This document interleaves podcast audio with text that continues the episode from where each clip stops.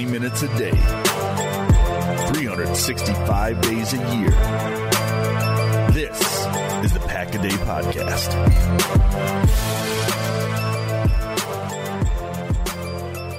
Hello, everybody, and welcome to episode 278 of the Pack a Day Podcast. My name is Andy Herman. I am a writer for Cheesehead TV, and of course, you can always follow me on Twitter at Scani Sports. The NFL Draft is officially in the books for 2019, and today I will be breaking down pick by pick everything that Green Bay addressed in the draft, who they picked, what positions they impacted, what players on the roster could be kind of impacted going forward. I'll go over a little bit of each of those things, but I kind of want to just get started, get right in, start talking about the draft picks. I'll kind of go over a brief summary, first of all, of everyone that they selected. I'm sure you probably know all those names by now, but of course they started off by selecting Rashan Gary, edge rusher out of Michigan, Darnell Savage, defensive back out of Maryland, Elton Jenkins, interior offensive lineman out of Mississippi State. In the third round, they selected Jay Sternberger, tight end, Texas A&M. They then followed it up with Kingsley Keke, defensive lineman out of Texas A&M also. Ka'dar Hollman went next as a cornerback out of Toledo, followed by Dexter Williams, running back out of Notre Dame, and Ty Summers, linebacker out of TCU. So I'm going to be covering each of those players today, just kind of giving my initial thoughts. I want to really break them down one-on-one, go over the player, scheme fit, athletic scores, everything like that, so that you guys have a full understanding of exactly what these players may bring to the table in 2019 and then obviously going forward as well.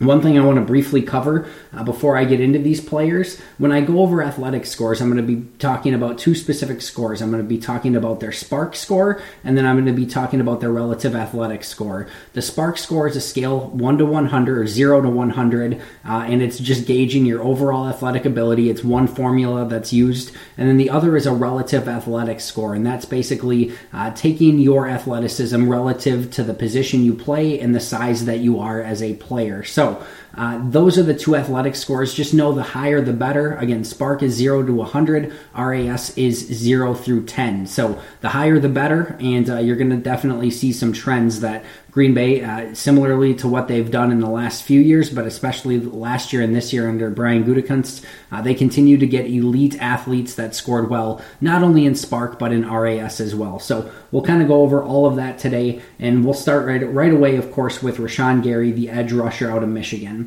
Before I jump into him, I want to go over my thoughts of what I was kind of expecting, and I think in general what you want out of a top 12 pick in the draft. Of course, we're hoping that Green Bay does not make any sort of habit out of selecting in the top 12 in the draft, hopefully not even the top 15 or 20 of the draft going forward. Hopefully this is a rarity. And when you're picking that early, you want somebody that has a variety of different things. You know, get the cliche, you want to check all the boxes. Well, I kind of want to go through those boxes that I was hoping to check, or that I was hoping Green Bay was going to check with this selection with pick number 12 in the first round. Of course, you want all the physical traits and all the upside in the world. You want this player to have the physical ability to be a kind of a freak athlete in this league and be able to kind of take it by storm. You also hope that those athletic traits not only showed up at the combine and at their pro day, but that it showed up on tape as well. A great example of this is maybe Montez Sweat, who you could certainly see a lot of his athletic gifts on tape, but when he measured at the combine and at his pro day, it was even a notch higher, and you kind of had to go back and look at the tape and say, was this really real, or does he maybe not play to that type of those athletic gifts that maybe he actually has? So you're hoping that not only do they have those traits, but again, that it shows up on tape. You're hoping for an ideal scheme fit, somebody that's going to come in and be able to fit the scheme that your system, whether on offense or defense, is currently running. Ideally, they would have played at a high level, whether it be at a specific high-level program or at least a big conference. Even if not, maybe they had a handful of big games. Taking Andy Isabella, he at least had some games against SEC schools. He tore up Georgia, so you at least can kind of see how they do in those. But at this point, you're hoping that you can have this player have some tape against some of the better competition in college football. You're hoping that they have some versatility. Certainly can maybe play a couple different positions. You really want them to be playing a premium position as well. You want them hopefully to be somebody that's either going to disrupt the passing game, either as a corner or a pass rusher, or maybe that they're going to be a player that's helping you in the passing game, whether it be a quarterback or an offensive lineman, receiver, etc. Those are generally the more premium positions. Of course, Green Bay's not in the need for a quarterback here, but you kind of get my point of wanting a premium position this high in the draft. You don't really want any medical or off-field red flags. You want them to have the ability to be a cornerstone piece for your franchise. And then you really want to see some level of production. And if you're starting to kind of look at the analytics, you want to see that they are projected to become a high-level player, both with their athleticism and then with their statistics from college and how that could potentially translate to the NFL level as well. So those are a lot of boxes to check. And I know that that's a lot to ask for maybe the top 12 player in the draft. This isn't like a top 3 pick. I understand that. But a lot of these things you do want to check. And with Rashan Gary, the great news is he checks a ton of these boxes. So all the physical traits and upside, no questions asked. Do those athletic traits show up on tape? Unequivocally. He's a perfect scheme fit. He played at a high-level program and conference at Michigan and in the Big Ten. He offers a ton of versatility. Can play some outside linebacker, can play some defensive end, could even move inside to a defensive tackle or interior defensive lineman position in pass rush situations. Definitely plays a premium position as a big-time pass rusher. He did not really have any off-field red flags, at least not that I was aware of, so he has that as well. Theoretically, he would certainly have the traits that you would look for to be a cornerstone piece of the defense for the foreseeable future, but there were two question marks with Rashan Gary, which is why a lot of people maybe weren't talking about him to the Packers at pick 12 or maybe in the top 10, top 15 as a player. And those two things, first of all, was the medical, which is a question mark in general. There was rumors going around that he maybe had a torn labrum, that he was going to need shoulder surgery going into the 2020 offseason. It now seems like maybe that was overblown just a little bit. I don't know that we still have all of the answers. I'm not sure that Green Bay is going to have all the answers until he reports and we know if he's already suiting up, at mini camp and training camp and things like that. That'll be one thing that's definitely worth keeping an eye on. But the biggest thing is really the production.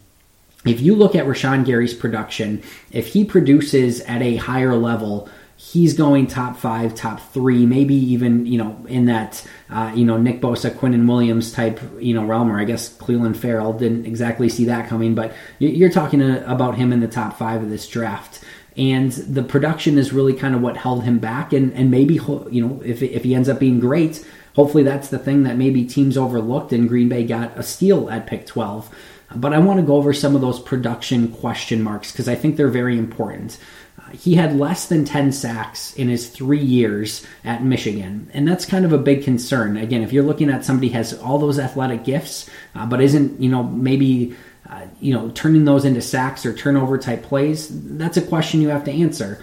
And of course, then the thing that you look at is you say, well, Andy, sacks aren't the whole story. There's pressures, there's hurries, there's hits, there's tackles for loss. There's a lot of different ways that a player can impact the game besides sacks. Absolutely.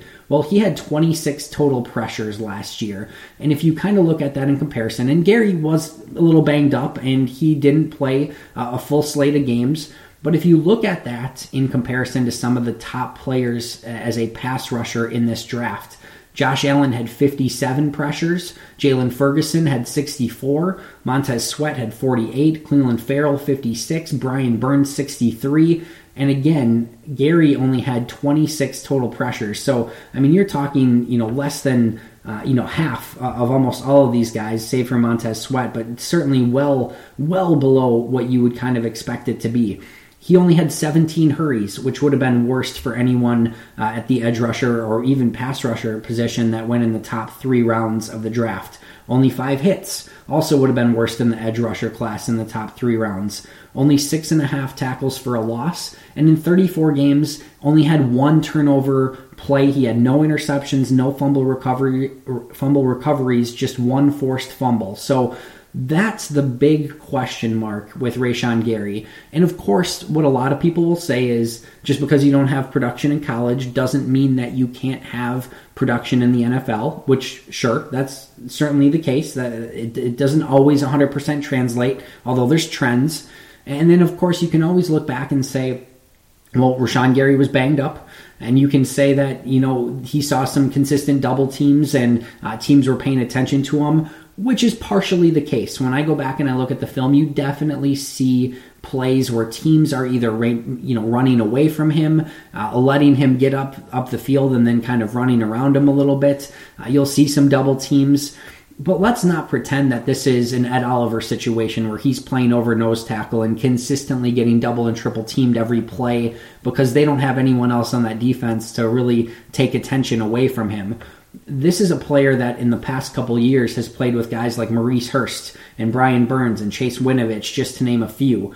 He had a very good defense, and Michigan's defensive coordinator and their head coach, they'll tell you right away that they kind of used Rashan Gary as a player who could eat some blocks. So I'm not saying that there's not a piece of that to it. What I am saying here is that it is a little bit of a projection, and I want to clarify because a lot of people have used the word project, and I'm using the word projection. So what I mean by that is he has NFL traits and ability right now, day one. He's not this huge quote-unquote project where he's going to come in and you're going to have to teach him to do everything. I disagree with that sentiment. And the reason I say that is because he's got very fast hands. He's quick off the line of scrimmage. He has explosive ability, and he was able to hold up at times when he was seeing some of those double teams. So he has traits that are going to come in and help right away. So I don't know that he's so much of a project as he is as a projection. You're saying that he's going to be able to use those traits, use that talent, use that athleticism, and that he's going to come in the NFL, and those production numbers are going to be much higher than they were at Michigan. So more of a projection than maybe a project. Are there some things that he needs to clean up and he needs to learn? Absolutely. He needs to figure out a game plan when it comes to trying to get to the quarterback. He's too reliant upon his athleticism and just his pure innate natural ability to actually, you know, where he hasn't had to, you know, discover a move set or figure out a path to the quarterback. That's something that he's going to have to do. But I think the thing that you love there is Mike Smith, the edge rusher and linebackers coach that has come in from Kansas City this offseason. Dee Ford, Justin Houston, and Chris Jones, three very productive players in the NFL, have gone a long way in crediting Mike Smith for their success in the league. And I think Chris Jones is really the one that you want to pay a very high, close attention to here, because Chris Jones had a lot of these same question marks. In fact, Chris Jones was a lot more of his motor ran hot and cold. He wasn't always motivated. And Mike Smith found the formula to have him become a very, very successful player in this league. So I think that's a real positive for Gary. And I think the other positive is he's coming into a general room of players. I know he's going to be more of an edge rusher, but I guarantee he sees some time in the interior of the defensive line as well. He's going into a room with players like Kenny Clark, Mike Daniels, Preston Smith, Zadarius Smith, Kyler Fackrell. These are professional football players through and through. He is going to be able to learn from them on how to be a professional, how to prepare for a game with the mentorship from Mike Smith, playing in a scheme under Mike Pettin that is absolutely suited for him. Mike Pettin loves to do the stunts and the pulls and the games up front and the twists and everything that you can possibly imagine to try to get his athletic players in space, maybe matched up against a running back or a fullback, maybe a tight end. He's going to do a lot of creative stuff, and it's really going to lend itself well to what Rashan Gary does well from an athletic standpoint and just as a general player standpoint as well. So there's a lot to like here. There really, really is. I do just think at pick 12 in the draft that you're hoping for to see some more of those flash plays, to see some more of that productivity, to see him kind of dominate and take over games at times at the University of Michigan. And I just didn't see a ton of that, and that's why for pick 12, this was just a little bit rich for me. Now, just to kind of finish breaking down Rashan Gary, when you look at it from an athletic profile standpoint, I mentioned already that he has everything in spades, but I want to go over this in just a little bit more detail. So we talked about Ed Oliver and Brian Burns being two players that are super athletically gifted, and I've been very high on. I said those were two players I really wanted Green Bay to target. Well, if you look at it from an athletic standpoint, basically Rashan Gary has Ed Oliver's athletic profile, but Gary's 2 inches taller, which is obviously helpful for a variety of different reasons. If you look at Brian Burns, basically Rashan Gary has Brian Burns' athleticism, but he's 28 pounds heavier. He had a 94.9 SPARC score, a 9.95 RAS, and he was the heaviest player ever to run a 4.6 40-yard dash or under. He actually ran it at 4.58 at 277 pounds. I want to clarify that one more time. So he was the heaviest player ever to run under a 4.6 40, and again, he ran that 40 at 4.58 at 277 pounds. Just ridiculous athleticism. So when you're comparing some of these top-end players, the question with Brian Burns, and the reason why I said I didn't think Green Bay was ever going to take him, is he going to be able to be a guy that holds up on rundowns? Well, we don't have to worry about that with Rashan Gary. He can absolutely hold up at the point of attack on rundowns. He did that very well in college. Can still improve, but he did it really well. You're going to be able to play him inside, outside, rundowns, pass downs. He is a every down player on defense, which you don't know if Brian Burns was. And then from an Ed Oliver standpoint, again, he just has a little bit more size, a little bit more height to him, which, again, is going to lend itself better to the versatility. Ed Oliver is basically more of an interior guy. I know some people, were looking at him maybe as an outside linebacker, maybe playing some edge, maybe even playing some inside linebacker, which was ridiculous. So Ed Oliver has some versatility too, but Rashan Gary's height and just his general size and athleticism is going to give him a little bit of an advantage there too. So I wanted to point out these two players that a lot of Packer fans have been in love with for a very long time, Brian Burns and Ed Oliver. Rashan Gary has basically everything they have and a little bit more from an athleticism standpoint. From a tape standpoint, I kind of touched base on a little of this already. The one thing I want to touch base on is I actually made the mistake. When I made my initial notes and when I actually went on Aaron Nagler and Corey Banke's draft party on Thursday, I mentioned that I thought, Rashan Gary ran very hot and cold. And I went back and I've looked at a lot of tape since then. And I think that my initial evaluation and a lot of people's evaluation on that was incorrect. And I think he runs plenty hot. You see him chase down bubble screens. You see him, I saw him specifically miss a tackle behind the line of scrimmage. He got back up, chased down the play, and was involved with the tackle a little bit later. He does not give up on plays, and that motor is plenty hot, and he seems plenty motivated. The big issue is just consistency. You will see him disappear at times, and I think that's where people maybe got a little bit confused and said, and including myself, and said, well, maybe he's just not that motivated. And like I said, the more and more that I watched, the more intricate that I got with breaking down every play. I didn't have an issue with his hustle. I thought he hustled really, really well, and like I said, his motor was plenty hot. But he had that variance in play where there'd be times where he was taking over, games and being a real impact player, and then other times where he'd just disappear for periods. So just that level of consistency is something he's going to have to improve. Needs to finish a little bit better. As I mentioned, there was a play in the backfield where he shot in, behind the line of scrimmage, had a chance to make a big tackle for loss and just didn't get the running back down. And there were a couple sacks that he definitely should have had as well. But again, quarterback was kind of able to escape his grasp. So he needs to finish better, and then like I mentioned earlier, he has to figure out a move set and a plan to get to the quarterback. Perfect scheme fit. Again, stunts, twists, games up front. Mike Pettin's going to do a lot of that. He loves bringing players in waves, keeping guys fresh. He's really going to help in that regards, and I think the versatility that Zadarius and Gary have are going to bring or give Mike Patton a lot of different weapons up front to use, along with Mike Daniels and Kenny Clark and Preston Smith and Kyler Fackrell. There's just a Dean Lowry. There's a lot to like up front, and I think Mike Pettin's really going to like what he's going to be able to do. A couple last notes. I do think there's a little bit of the fact that everything kind of came a little bit easy to Rashan Gary to begin with. He had his first scholarship as an 8th grader, and I do think that, you know, maybe it took him a little bit of time to figure out that he has to also not just win with pure athleticism, and that's where I say he's got to kind of put that game plan together to get to the quarterback.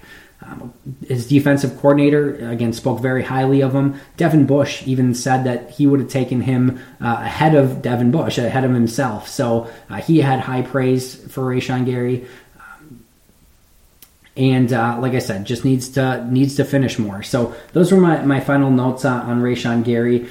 I think he has every tool to succeed in the NFL. I do think there's, again, those question marks on productivity, and what they actually get out of him is really going to make or break this draft as a whole.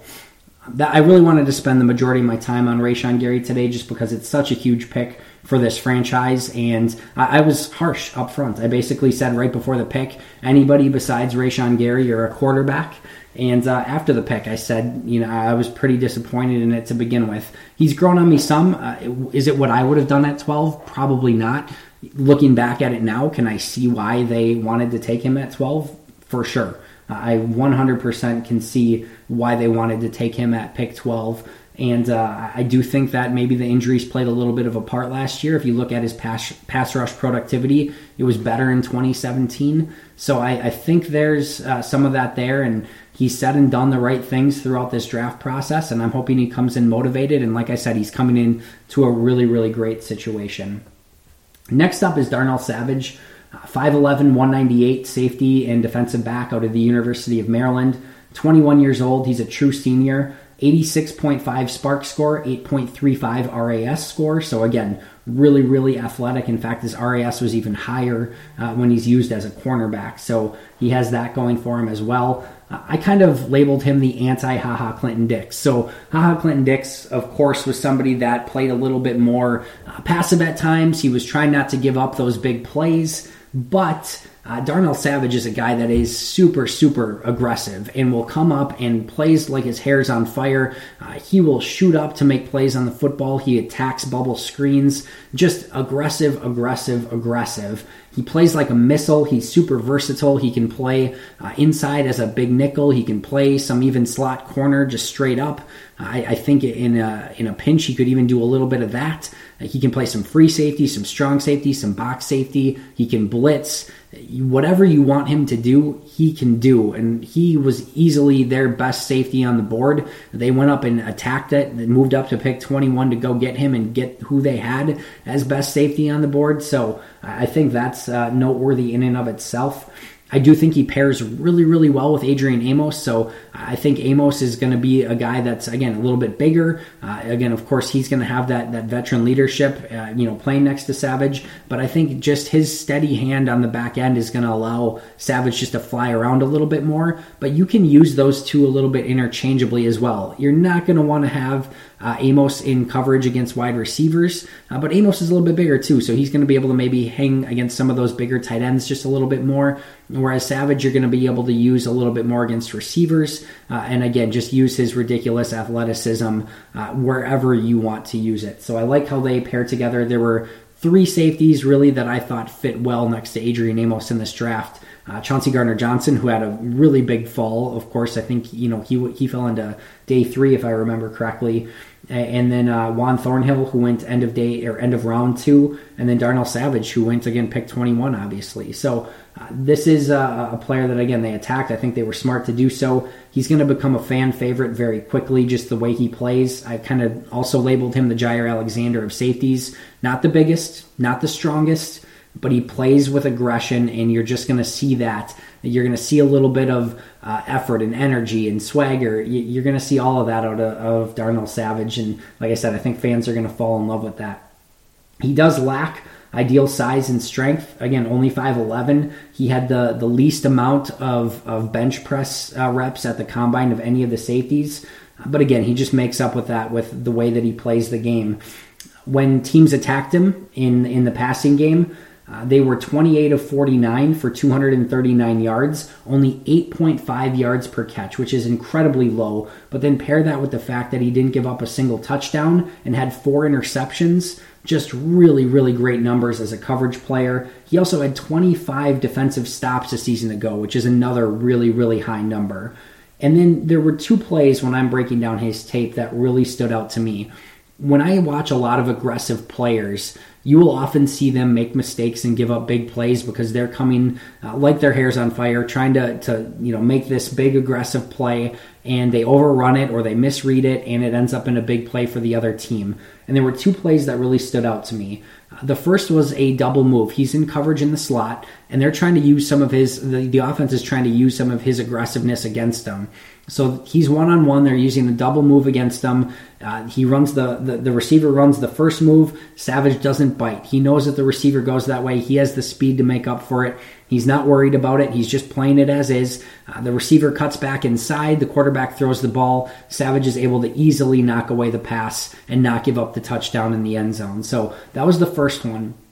The second one was kind of a series of plays against Ohio State. Against Ohio State, he was, and just in general, you watch him against bubble screens, he's constantly firing up to the football to try to make a play behind the line of scrimmage or get to that ball carrier, that receiver or running back, whoever it is in the bubble screen, and try to get to them as quickly as possible and obviously limit yardage.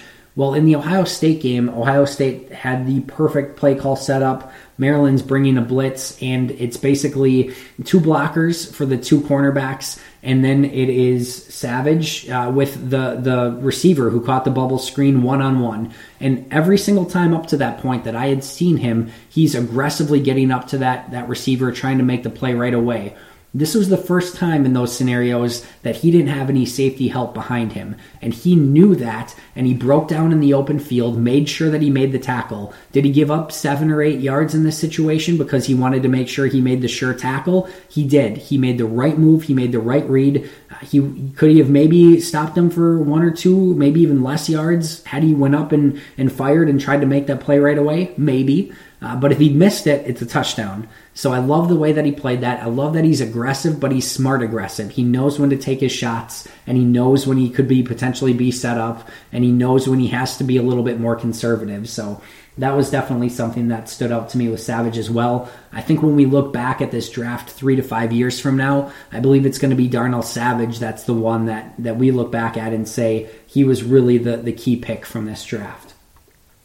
Moving on to Elton Jenkins, 6'4", 310, interior offensive lineman out of Mississippi State. Really played all over the offensive line at Mississippi State. Played center last year. Was announced as a guard for the Packers. 23 years old, redshirt senior, so a little bit older. 23 is not exactly older aged, but you see a lot of 21, 22-year-olds, even a 20-year-old here or there in the draft. So being 23 is a little bit overage, but nothing too bad. 50.1 SPARC, which is a little bit lower than what they generally have, but a 9.34 RAS, or relative athletic score. So again, that's a very, very much falls within their thresholds there. And they generally tend to stick to RAS a little bit more than SPARC. And I don't want to say by any stretch of the imagination that they're actually using SPARC or that they're using RAS or relative athletic scores, but I do think they probably have their own formula for their thresholds, and I think Kentley Platy has really kind of hit the nail on the head with his RAS scores and really kind of how the Green Bay Packers have a similar formula. So they've really kind of stuck to that, and again, 9.34 here for Elton Jenkins. Only 3 sacks allowed in 4 seasons, and only 1 sack allowed in the last 2 seasons. Again, played all over the offensive line. The two things that stood out to me when I watched him on tape, the first one's easy, and that's his anchor. You see him, if he gets maybe jarred back to begin with, it doesn't matter because he can just get his butt low, sit down, anchor, and that defensive lineman is not going anywhere. He just has that innate strength and innate ability, kind of almost like a sumo wrestler in front, where if somebody's got a head of steam and they hit that sumo wrestler, he's not going anywhere. And you kind of see that a little bit with Elton Jenkins. And then the other one is just his football IQ. He understands checks and calls at the line. He understands where to find work, where his assignments are. And I think that is something that long-term, if they look to move him to center after this season, or maybe when Corey Lindsley moves on and whenever he moves on, I think he could end up really being a player that sticks in this league for a long time because of that football IQ specifically. So he's got, again, great anchor, he's got great athleticism, great football IQ, And basically Pro Football Focus had the same pass blocking grade on Jenkins as Minnesota's first round pick, Garrett Bradbury. So you're talking about a guy that from a pass blocking standpoint, Pro Football Focus had rated very, very high. And again, that was something with that anchor that I kind of mentioned earlier, and just his movement skills and his ability to mirror in front of defensive linemen and defensive tackles. You see that pass rush or pass blocking ability against even some of the better upper echelon pass rushers in the SEC and in college football last year. So he played at a very high level, and I think he's going to be somebody that competes for a starting spot sooner rather than later. So I know a lot of people were questioning and saying, you know, was Elton Jenkins really the right pick? There's guys like DK Metcalf on the board at this point. There were a lot of players that maybe had fallen that Packer fans weren't expecting, but I think if you really start looking at Elton Jenkins and where he fits with this team, he really fits well within Matt LaFleur's scheme. I think he could be a starter sooner rather than later, and I think he could really press for playing time, whether it's Billy Turner, whether it's Lane Taylor, that he presses for that playing time. It would not shock me to see him get playing time sooner rather than later. So I like this pick. I think he's going to be a player that is on this roster for a very long time, again, based off of that high-end IQ. But yeah, like this pick overall, and I think they really knew what they were doing there in selecting Elton Jenkins in the second round. Jay Sternberger was the next pick, and this was maybe the most interesting pick. And the reason I say that is he did not test athletically the way that they would normally have their thresholds set up. So only a 22.0 SPARC score and a 5.25 RAS. So that RAS isn't, below average by any standards, but it's right at average. And they're almost always not only an above average, but, exceptional RAS and athletic ability. So he was well below their general thresholds in that regards. He also doesn't fit exactly what they need currently and what I think Matt LaFleur would ideally have out of his tight ends. We're expecting Matt LaFleur's scheme to want versatile tight ends who not only can, catch the ball, but who can be involved as pass protectors, who can be involved as run blockers, and really hold up in all facets. So you're not exactly tipping your hand to defenses when you bring in a Jay Sternberger and line him up.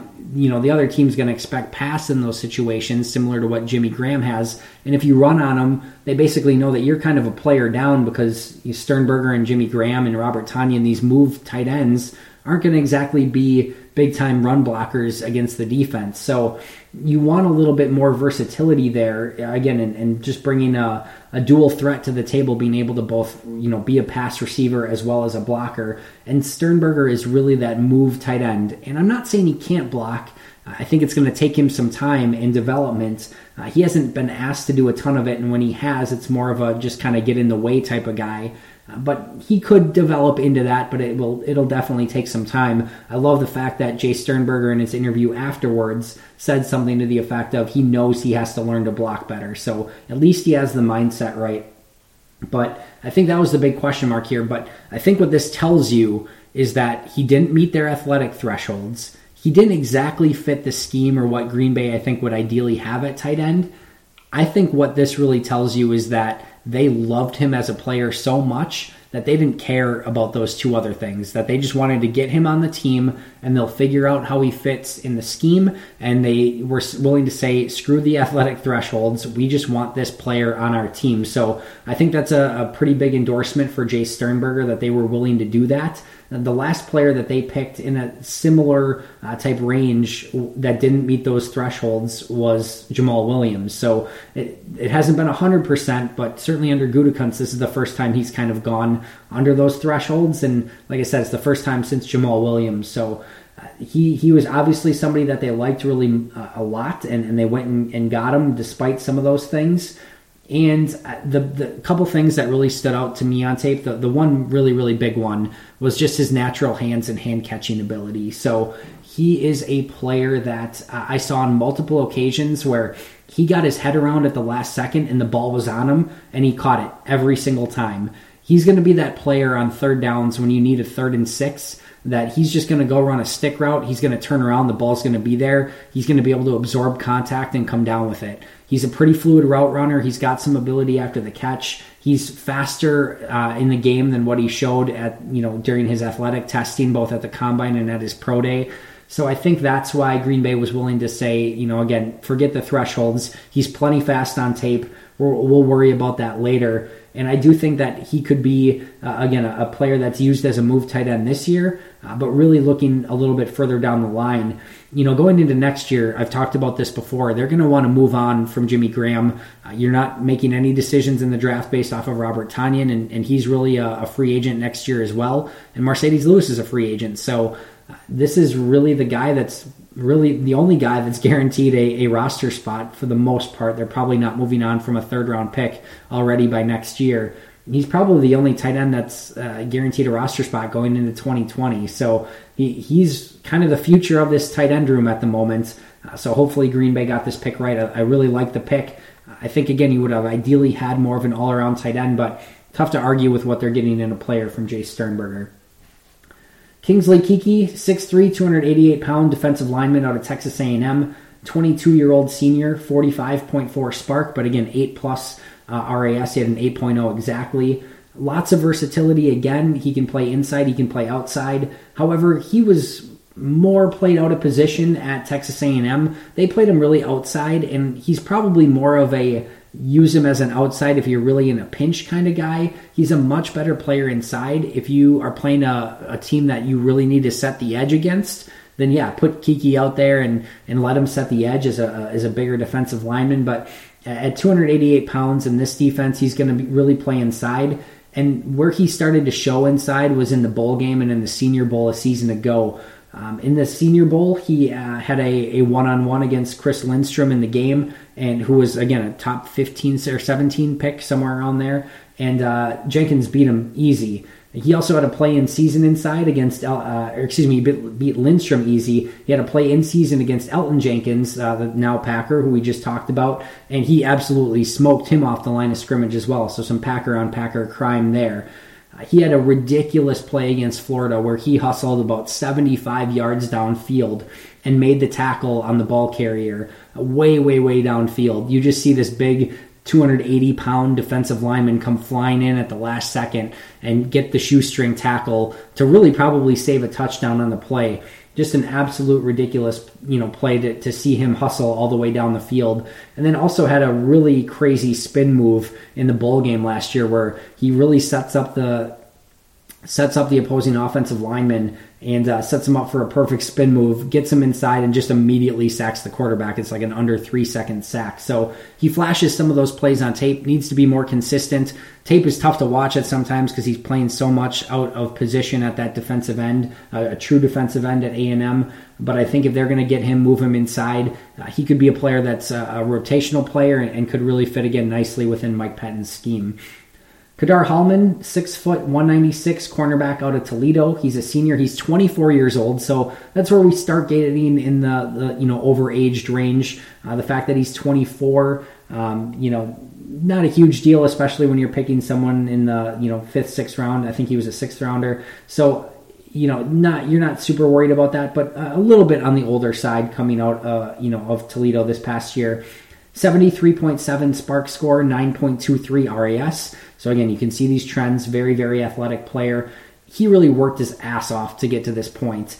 He was somebody that was given nothing. He was working a day job, sent his tape to everywhere around college football, just trying to get a chance. Toledo brought him in as a non-scholarship player. He earned a scholarship, and now he was drafted by the Packers. And I think one of the interesting things about Hollman, a lot of times when you get these try-hard players who had to earn everything and grind just to get where they're at in college football, and maybe they make it somehow to an NFL roster, usually you don't pair it with really elite, skills and traits and athleticism.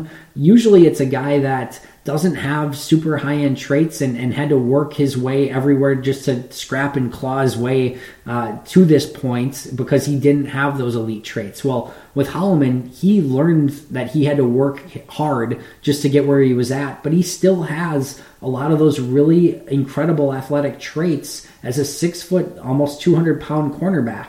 So I think he kind of has a story similar to Donald Driver, and I don't want to put that idea out there and say, you know, he's going to be the Donald Driver of corners, but you get a guy who knows how to hustle. He had a 75-yard play where he chased a guy down from the insane opposite end of the field, 75 yards downfield, and not only did he chase him downfield, when he took off, he's just running at a completely different speed than everyone else on the football field. It's really an incredible play to watch. He has the size, the speed, the athleticism. He's got the hustle. He's got the heart. He's got the determination. He's going to start off, I guarantee you, as somebody who plays well on special teams. At some point, somebody's going to get hurt. He's going to have a chance. It wouldn't shock me one bit if he took advantage of that opportunity, because that's all he's been doing his entire life. I'm excited to watch Ka'dar Hollman. I'm excited to dive into him even a little bit more as I get more time to watch more tape. But he's somebody, like I said, that I'm excited to dive into. And I think he, you know, Green Bay could have something there. That's exactly what you want from a late round pick. Dexter Williams was the next pick, 5'11", 212, out of Notre Dame. Again, a running back, 22-year-old senior. And the interesting thing here about Dexter Williams, he is a one-cut downhill runner that is the perfect running back fit for Matt LaFleur's zone blocking offense. And his vision is on display consistently. He knows how to find the hole. He knows how to find the gap. And as soon as he does, it is one cut and it is gone at times. Because again, he also has that elite athleticism. He can take it to the house at any time. I think he had like a 98-yard run this past season. If it wasn't 98, it was something pretty close. Might have even been 99. But he has that breakaway ability. He displayed. There was a play where he definitely showed that he could display balance through contact. Obviously, there was more than one play, but the play that I'm thinking on was a touchdown run where he gets hit and he just bounces right off the tackle, keeps his momentum, keeps his balance, and takes it in for a touchdown. So I love the fit this late in the draft and how he fits from a scheme standpoint. And he's going to make this team. I think he has a great chance. I think he's already the number 3 running back, just based off of what I've seen on tape, and will be expected to back up Jamal Williams and Aaron Jones. I think he immediately jumps anyone else that's currently on the roster. So good pick here again for Green Bay. Ty Summers, 6'1", 241 linebacker out of TCU, redshirt senior, 23 years old, 88.2 SPARC, 9.71 RAS, all the athletic thresholds more than hit again. This is a perfect spot for Summers to come into. He's really only behind Blake Martinez and Oren Burks, from a starting standpoint, I guess. And then you have James Crawford that's on the team as well, who's a special teams ace, but certainly isn't in any position to be a starting caliber linebacker in the league at this point. So he comes into a depth chart that doesn't have a ton of players in general on it, and certainly not a lot of high-end talent. He has, again, all the traits. He was a 3-time Big 12 all-conference linebacker, 271 tackles, 17 tackles for loss, 6.5 sacks, 9 passes defended, and 2 interceptions in his career. Super athletic. You see him being able to get in coverage, and his movement skills is really what stands out. On tape, again, his ability to flip his hips, move around, cover people. He's used as a blitzer.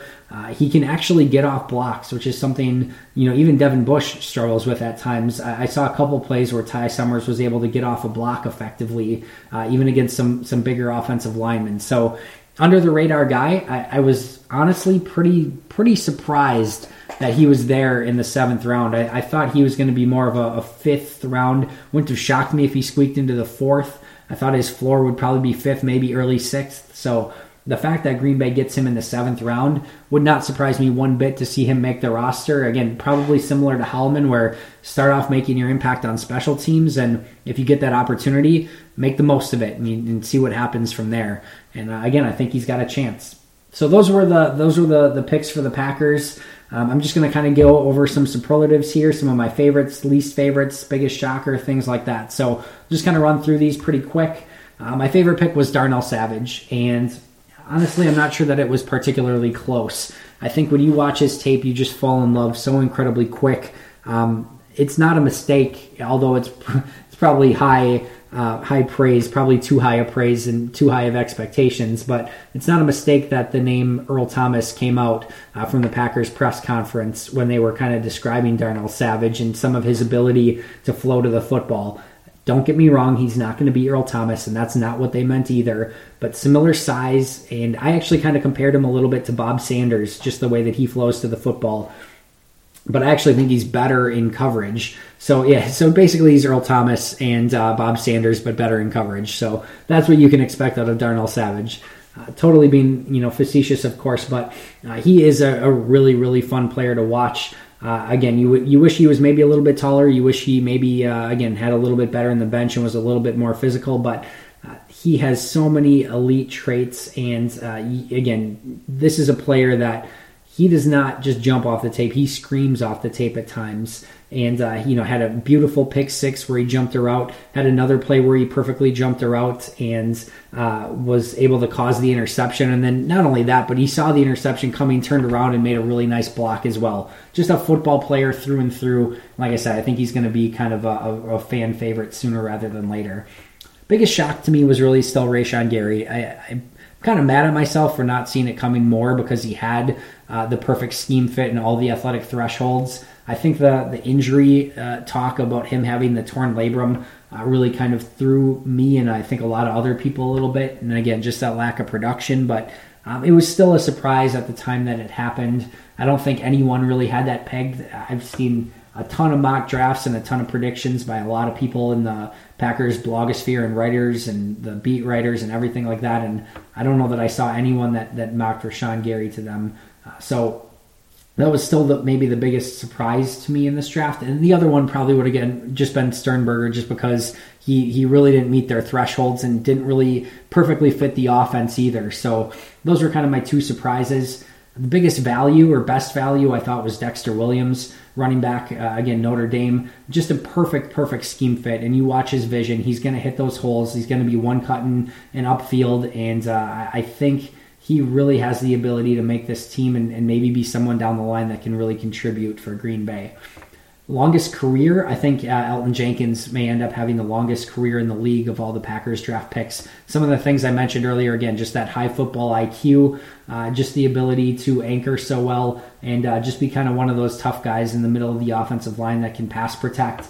If you get a guy that can play center and guard, that can play at that level and anchor so well, I think he could, again, stick around very, very well throughout his career in this league.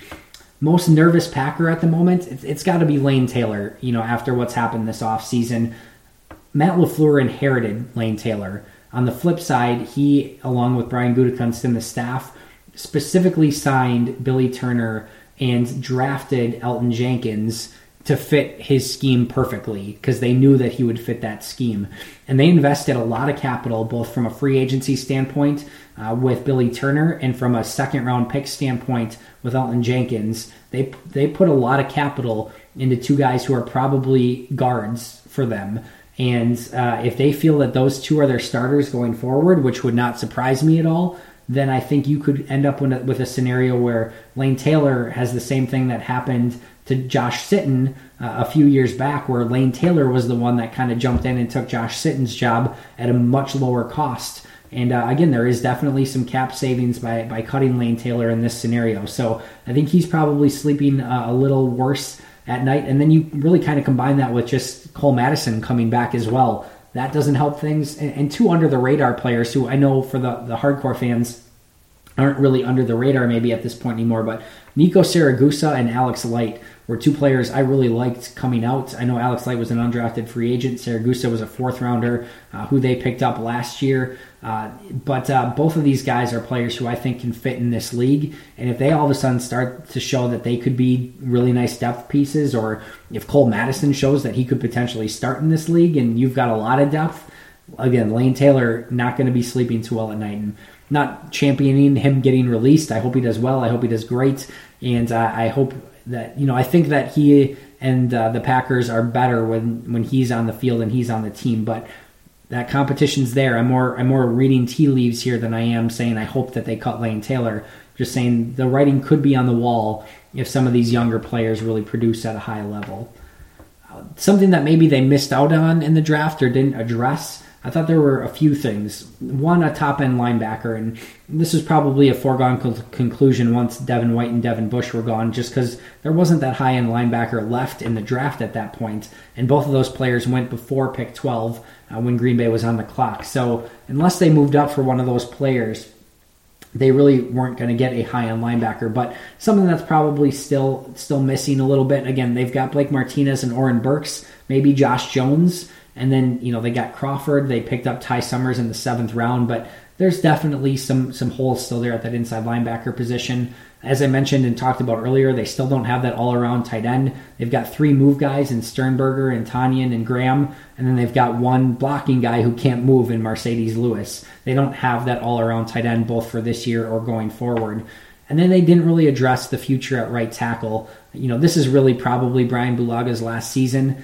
And you could maybe put Billy Turner out there. Maybe Jason Spriggs surprises and shows that he can be the franchise right tackle going forward. But there's not a great option at right tackle. And they had some ability to go out and get a Jawan Taylor or get a Andre Dillard. And they decided not to, of course. They went with Savage and Gary instead. And we'll see how that plays out over time. But they had the opportunity to address tackle. They didn't, and I still think that that's a question mark on this team at the moment.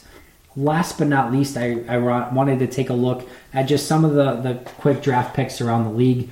The Bears took David Montgomery and Riley Ridley as their top 2 picks. Detroit took TJ Hawkinson as their top pick. The Vikings took Garrett Bradbury and then Irv Smith after that, and then spent a 3rd-round pick on Alexander Mattison, who is a running back. The thing that I just wanted to point out here, there is not a lot of positional value that the division added outside of what the Packers did. And David Montgomery and Alexander Mattison, 2 3rd-round running backs, which is a pretty good pick for a running back, and I think both of them have talent, but they added running backs. You know, Alexander Madison's going to be well below the depth chart for the Vikings at the running back position. David Montgomery should share time with Tariq Cohen pretty quickly. But if you told me that, you know, the big division teams left with a couple running backs, a couple tight ends, and a center, you know, and Riley Ridley and an inside linebacker for Detroit, Tavai from Hawaii, not a lot of positional value and not a lot of high-end elite talent. In fact, for the Vikings, Irv Smith, Kentley Platy, who does all the RAS scores and all the, you know, athleticism trending, basically the hit rate with athletic profile players like Irv Smith doesn't exist, meaning that players with his size, speed, strength, and athleticism don't have a route to success in the NFL, and Irv Smith could always be an outlier, but he would kind of be the first one. So I'm not a fan of really what any of the divisional opponents did in this draft. And I don't think it's tough to say or see that Green Bay was really the winner here. And, you know, Chicago can make the, you know, point that they used their pick towards Khalil Mack and you know, the receiver Miller out of Memphis a season ago. So they can make those cases all day. But at the end of the day, this draft specifically, I didn't think the division addressed a lot. And I think Green Bay could easily be seen as the winner of the 4 teams within the division. That does it for me today. I do want to give a few shout-outs before I leave you. A huge thank you to everyone who helped me with the NFL mock draft prior to the draft that was on the Pack-A-Day podcast. It was easily our most listened to episode of all time, and there were so many incredible people that offered to come on and help me out, and just really wanted to say thank you to all of them again. A huge thank you also to Ben Fennell, who not only came on that mock draft, but when I reached out to him just to come on for a 5-minute segment for a mock draft, he specifically said, hey, let's talk longer and let's do a whole nother episode, and was just so you know, willing to do that as well. And he had just a phenomenal episode prior to the draft where we broke down a lot of different prospects. So a huge thank you to him as well. Shout out to Owen Reese and Russell Brown for coming on during draft season and working with Nick Schmitz throughout the course of the month. And they just had so much great insight. They're 2 draft experts, so I appreciate them coming on. They have 1 last show left with Nick this Wednesday, so make sure to check that out. Also, a massive thank you to everyone who helped me on the draft show Friday night on Cheesehead TV live on YouTube. It was a really great time. I appreciate anyone who also came by and watched the show with us. Just really kind of fun going through the second round of the draft. Everyone on it did such an incredible job and just killed it, and I appreciate everyone that helped me with that. I certainly wouldn't have been able to do it without them. Huge thank you to Aaron Nagler and Corey Banke for having me on Friday night, breaking down the draft picks. That was a lot of fun. And lastly, a huge, huge thank you to the entire Pack a Day podcast team for just crushing all of the draft coverage prior to the draft. And we're not done yet. We've got a lot of draft coverage coming in the next 7 or 8 days. We're going to be breaking down player by player, going into some really deep dives on each of these draft picks. So stay in tune for that. But just a huge thank you to the entire team for just crushing it during draft season. Make sure to tune in tomorrow as Jake Morley and Ross Uglum take an even deeper dive into Rashan Gary and Darnell Savage. But that does it for me today. Thanks so much for listening. And until next time, and as always, go Pack Go.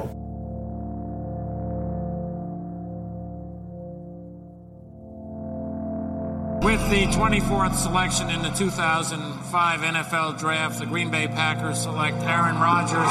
Who are you supposed to be? I'm Captain America. Rodgers takes quarterback sneak, reaches over, and the ball came loose, but it's a touchdown! The touchdown, Green Bay! Rodgers reached it over, and the Packers have taken the lead! To announce the Green Bay Packers selection, please welcome wide receiver James Lofton. With the 53rd pick of the 2014 NFL Draft, the 13-time NFL champion Green Bay Packers select Devontae Adams. I am Thor, son of Odin. Rodgers, clean pocket, throws the middle of the end zone to Dexter, and a dagger! They beat Morris Claiborne to the back line of the end zone. The Packers have won it. With the 18th pick in the 2018 NFL Draft, the Green Bay Packers select Jaire Alexander. The truth is, I am Iron Man. Snap, blitz on, Allen running for his life. Gets by Reggie Gilbert, throws it back over the middle, and it is intercepted out of the end zone. Here come the Packers, down the right side of the 20 to the 25. It is Jaire Alexander on the return. With the 27th pick in the 2016 NFL Draft, the Green Bay Packers select Kenny Clark. Oh! Packers showing blitz, snap to Cousins, under some pressure, he's headed sack, Kenny Clark! They have a deal in place with the Chicago Bears. Mack is on his way to Chicago. I want to be great. I want to be known as one of the best to play the game. I always thought of myself as the best defensive player in the league. That's what comes with Mack. Tell me his name again. Thanos. Read it. Run from it. Destiny arrives all the same. I'm here to talk to you about the Avenger Initiative. The Avengers? Earth's mightiest heroes. Sort of like a team. 5 letters here. Just for everybody out there in Packerland and yourself today. RELAX. Relax. We're in the end game now.